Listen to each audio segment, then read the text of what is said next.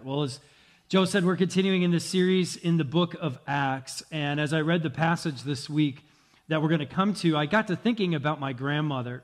Uh, my grandmother was, on my mom's side, lived in northeast South Dakota in the middle of nowhere on a farm. Uh, they raised cattle and hogs for decades on this farm. And when I was little, I loved going to my grandparents' house. I would go there and I would ride the four wheeler. And that was back in the day. No helmet, 60 miles an hour down gravel roads. I didn't think anything of it. Looking back, I'm like, Mom, Dad, like, really? You just let me do that? Like, no problem. I was like 12, right? And I would go there, I would mow the grass, right? Which sounds like a chore, but I got to ride this giant riding lawnmower and mow the grass. I would walk the farm with my grandpa and my grandma. I would play with their dog, Blue. But there was one thing that I loved about the farm that I, uh, my grandparents lived at more than anything else, and it's that at the end of the kitchen counter in their house was this array of cookies and candies. There are all of these different kinds of jars, and within them were all of this different kind of candy and cookie. There were always homemade chocolate chip cookies. Sometimes there were popcorn balls. I don't know if you've ever had a popcorn ball homemade, right? There was always licorice, red and black, for those of you who don't know what things, good things taste like. Um, there were M&Ms, right? I didn't eat the black licorice, nasty, right? But there were M&Ms, there were hard candies, chocolate covered raisins and nuts, just all these different jars filled with candies and cookies. And I love to go there because when I went there and I sat at the end of the counter and my parents were nowhere in sight, my grandma made it very clear there are no limits to how much candy and cookies you can have while you sit at this kitchen counter. And I have these distinct memories of sitting at the counter, enjoying a chocolate, co- co- chocolate chip cookie, a handful of M&Ms, some licorice, as my grandma would talk with me about, you know, school and sports and friends and things happening in my life. And so after my grandma passed a few years back, my mom and dad helped clean out all of her remaining possessions from the apartment she had moved into later in life. And I told my mom, listen, if you can find one of those candy dishes, I want it. I want one of those candy dishes. And they were lucky to find one. And this uh, dish now sits on my kitchen counter, only it's filled with vegetables and not candy, which is probably better. But then also on Thanksgiving, uh, which is my favorite of all holidays. I make a big meal. I love it. On Thanksgiving, I make homemade cranberries and I put them in the dish, and it sits center of our table. And it's just an homage to the life that my grandmother lived. This candy dish, it, you know, which my grandma probably got at a garage sale or a hobby store. There's, there's nothing significant about it in and of itself, but it is so much more to me than just a dish. It's personal. I mean, if you just saw it sitting on my kitchen counter, you'd be like, oh, it's just a dish holding tomatoes, right?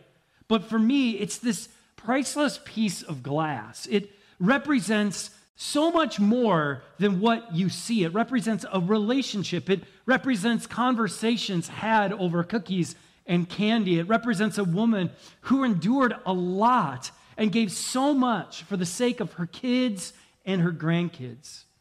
And I suppose you could go and you could find one that looks or you know close to or just like it, but it would definitely not be the same. Not to me.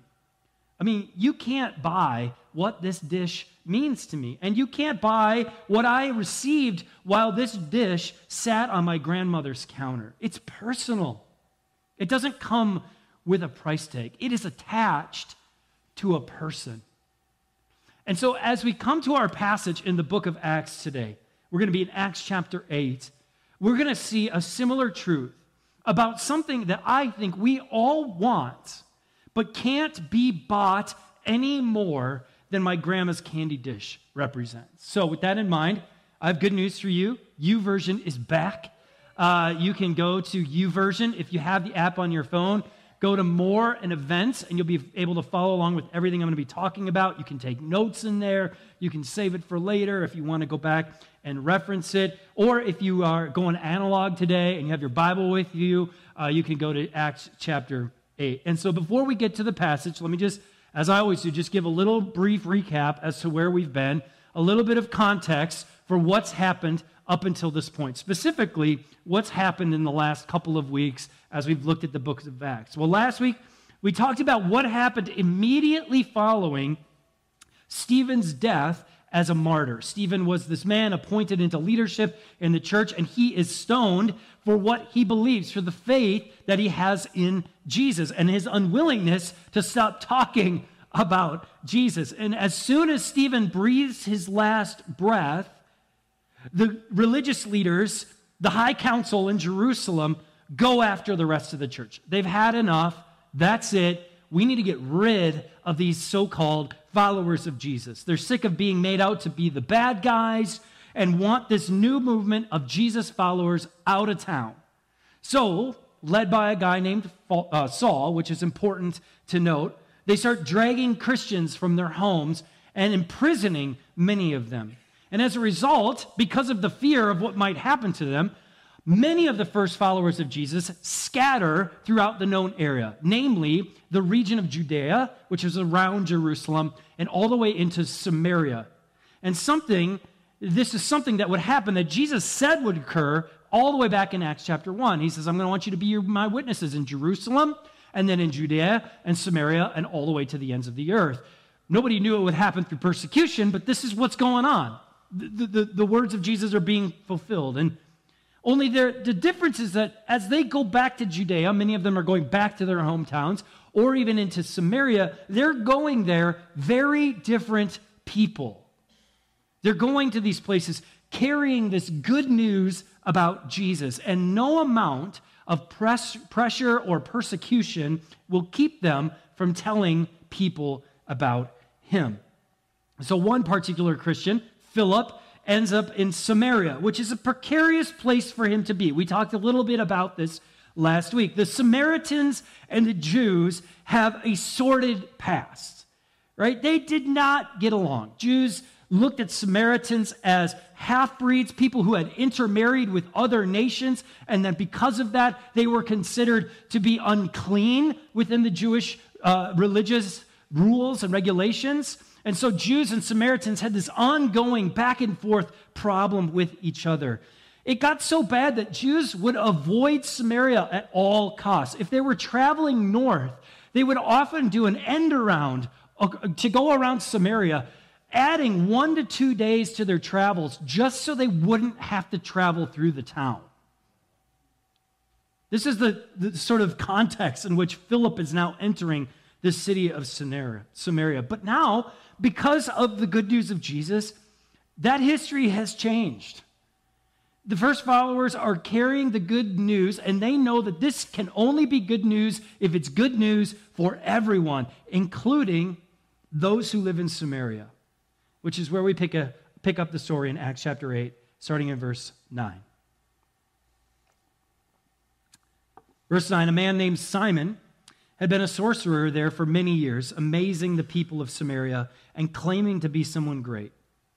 Everyone from the least to the greatest often spoke of him as the great one, the power of God. They listened closely to him because for a long time he had astounded them with his magic. Okay, stop there a sec because the text seems to indicate that, and we'll call him Simon the sorcerer, was seen as this Messiah type among the Samaritans.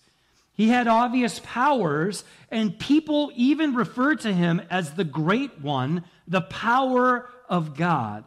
People were enamored by him, and clearly, Simon enjoyed their admiration. Verse 12. But now the people believed Philip's message of good news concerning the kingdom of God and the name of Jesus Christ. As a result, many men and women were baptized. Then Simon himself believed and was baptized. He began following Philip wherever he went, and he was amazed by the signs and great miracles Philip performed. So, as it is in many other places in the New Testament, the good news of Jesus, his life, death, and resurrection, is changing the lives of so many who hear it.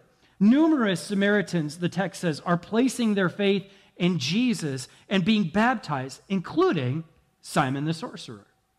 But based on what Luke, who is the author of the book of Acts, reports in verse 13, we have to wonder how genuine Simon's faith really is. But a new community is being formed in Samaria, so the church, universally, especially in Jerusalem, they respond. They hear this news and they respond. Verse 14 When the apostles in Jerusalem heard that the people of Samaria had accepted God's message, they sent Peter and John there. As soon as they arrived, they prayed for these new believers to receive the Holy Spirit. The Holy Spirit had not yet come upon any of them, for they had only been baptized in the name of the Lord Jesus. Then Peter and John laid their hands upon these believers, and they received the Holy Spirit. Okay, first off, I just want to put out there that this very passage has been debated among Christians since it was written. Okay? This is the only instance in the Bible where people who believed and were baptized had to wait to receive the Holy Spirit apart from Pentecost. It's the only place. In every other instance, when a person believes and they're baptized, they receive the Spirit. In addition, it required Peter and John, two Jewish leaders, to lay hands on the people to receive the Spirit, the only place that that happens as well. Now, I don't want us to get lost in all the details here because there's bigger things to talk about, I believe. But most scholars are convinced that this was a special instance of people receiving the Holy Spirit for the sake of unity in the church. Remember, the Samaritans and the Jews have a lot of bad, bad blood between each other. And that hasn't changed overnight. There's still tension there. And up until this point, the receiving of the Holy Spirit was purely a Jewish thing. The last thing God wants is for the gospel to become an us and them kind of thing. Right? He wants unity among the church, no matter who may be invited in. So it's believed that the delay in the Samaritans receiving the Holy Spirit until Peter and John got there is to solidify the unity now that occurs between Jews and Samaritans. It points to the truth that there is one Jesus and one church, and they all belong to it now. And as all of this is happening, Simon the sorcerer is observing and wants a piece of what he is seeing. Verse 18. When Simon saw that the Spirit was given, when the apostles laid their hands on people, he offered them money to buy this power. Let me have this power too, he exclaimed, so that when I lay my hands on people, they will receive the Holy Spirit. Okay, so we're starting to see where Simon the sorcerer's motives have been all along. Right? Simon the sorcerer wants what the apostles have, and so he offers to pay for it. But the apostles, they see right through it. Verse 20. But Peter replied, May your money be destroyed with you for thinking God's gift can be bought. You have no part in this, for your heart is not right with God. Repent of your wickedness and pray to the Lord. Perhaps he will forgive your evil thoughts, for I can see that you are full of bitter jealousy and are held captive by sin. All right, so Peter, we know from the Gospels, we know from the book of Acts, not short on words. You know, he's not, you know, he's not going to let this go by. He, he's always going to call a spade a spade. And for Simon, Peter notices your heart is in the wrong place with all of this. You're jealous and you want to just buy off whatever power we possess, but the power, it's not for sale. You, you can't buy what we have. This is personal. This is, this is connected to somebody. You can't just buy it. It's why Peter says, you can have no part of this. For your heart, it's not right with God. In other words, Peter tells Simon, you missed the point. The life giving power of the Spirit is not something you can purchase because the Spirit's power is personal, it's connected to someone. It's not just this thing that you can pull off the shelf and utilize whenever you want. I mean, let's be honest what Simon wants. Simon wants the quick fix here. He wants that legacy of the great one, the power of God, to continue with the kind of power the apostles now wield, something he's never seen or had before. And in the ancient world, you could often purchase a magician, a sorcerer's power, right? Magicians and sorcerers would sell their powers for a profit. Pretty good deal if you think about it, right? You don't have to take inventory on that kind of thing. You just walk around and sell it. But of course, we all know it rarely ever worked, if ever worked, but it was believed that you could simply buy whatever power someone else had. If I liked what you had, well, then I would just go up to you and I would offer you 20 bucks and Venmo it to you, and then you'd give me your power, right? It was sort of this exchange for something. But, but Peter is saying that's not how this, that's not how this works. The Spirit's power is way different. You can't buy this, you can't earn it. It's not something you can pick up at a flea market or a grocery store. It's personal, it's relational, it's connected to a person. The Spirit's power truly has the ability to change a person's life. You know, when we sang that song earlier, may we be more aware of your presence. May your spirit come and be with us. We sing that because we know of the power it possesses. It frees people from sin and shame. It heals those who are sick and ailing. It's, it blesses those who need it. It gives to hope to those who are hopeless, but it's not separate from the person of Jesus Christ and the relationship he desires with us. Yeah, I'm afraid, and I am guilty of this, that we are more like Simon than we like to admit sometimes. You know, we, we treat the Spirit and its power like this divine vending machine, don't we? We want the healing, and we want the hope, and we want the blessing without very, with very little consideration of the relationship that it's actually connected to. Listen, the good news of Jesus is not that all of a sudden we can drop a coin in the slot and get what we want. The good news of Jesus is that we are no longer under the weight of sin and shame. And now, because of that relationship, that personal relationship, we have access to the Spirit's power through Him. And so, I want to pose a question for you this morning that, that I hope you can answer honestly as you consider how the Spirit's power might or might not be working in your life. The question is this are you after the power or are you after the person? How we answer that question, I think, is how this text is going to speak to us. If all we're doing is trying to get to somehow get God to do our bidding and convince the Spirit to exercise power whenever we need it, then, then I don't think we know God at all.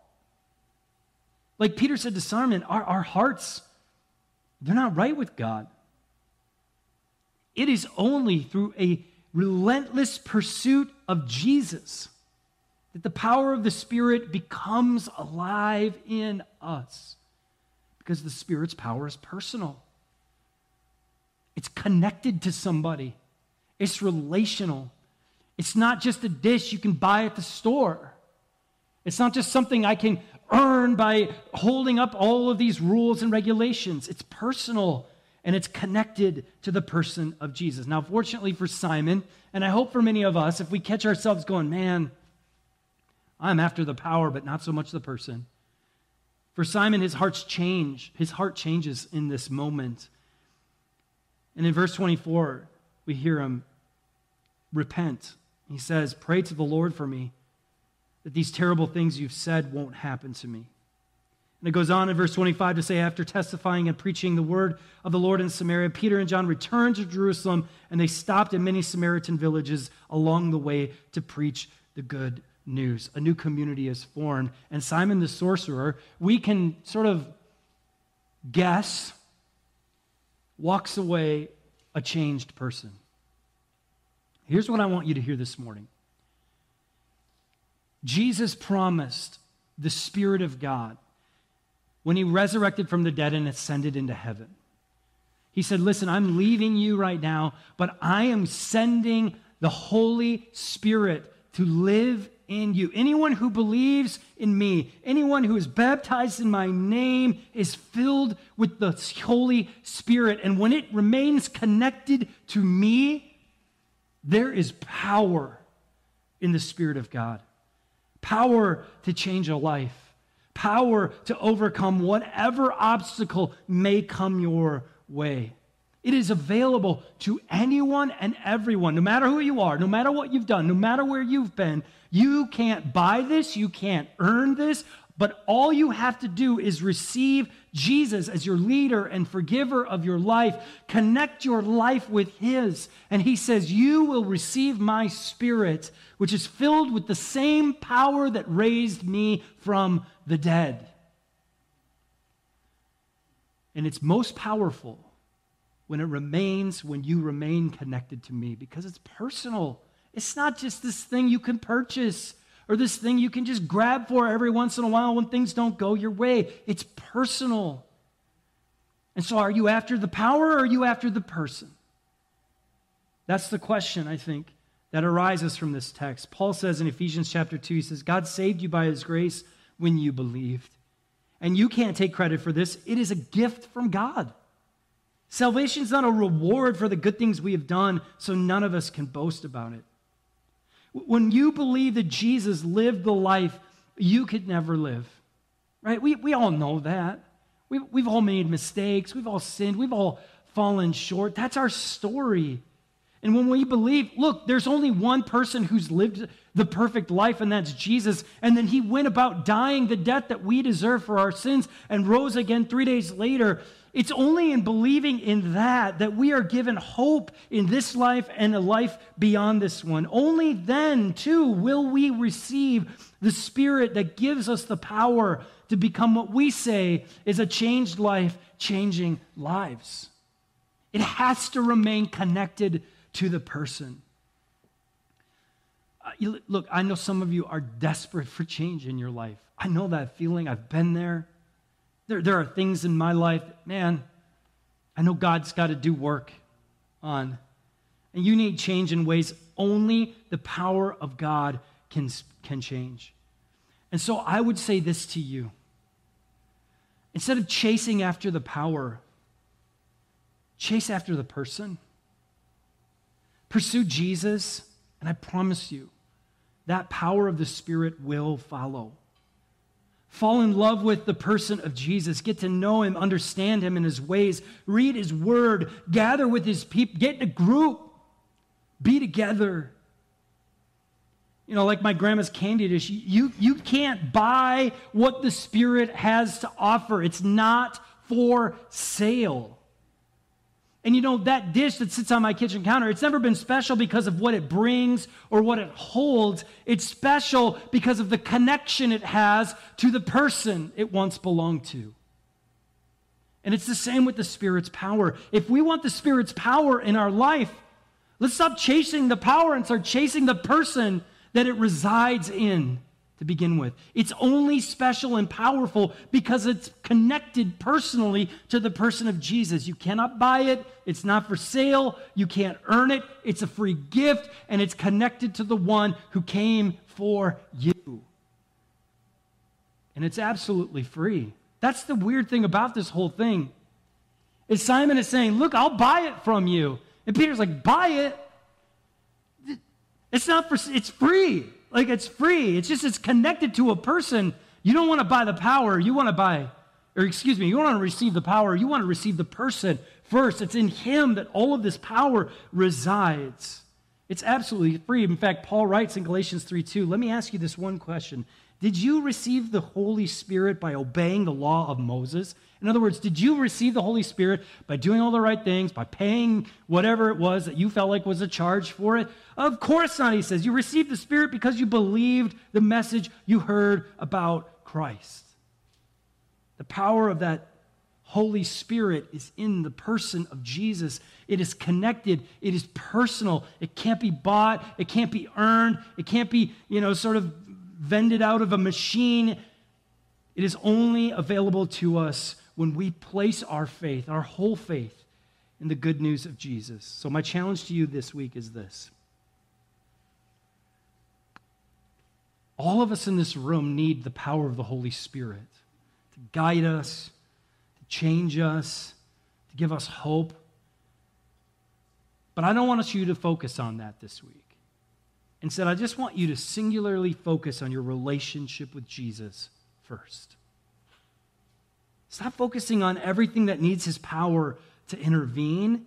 Just focus on Jesus, who he is, what he's done, how he interacts with your life. Spend time with him each morning. Read the book of John or Mark if you need somewhere to start. Take a break midday to go for a walk or sit in a quiet room. Just get to know him. Pursue the person, and the power will follow. Pursue the person, and the power will follow. Let's pray.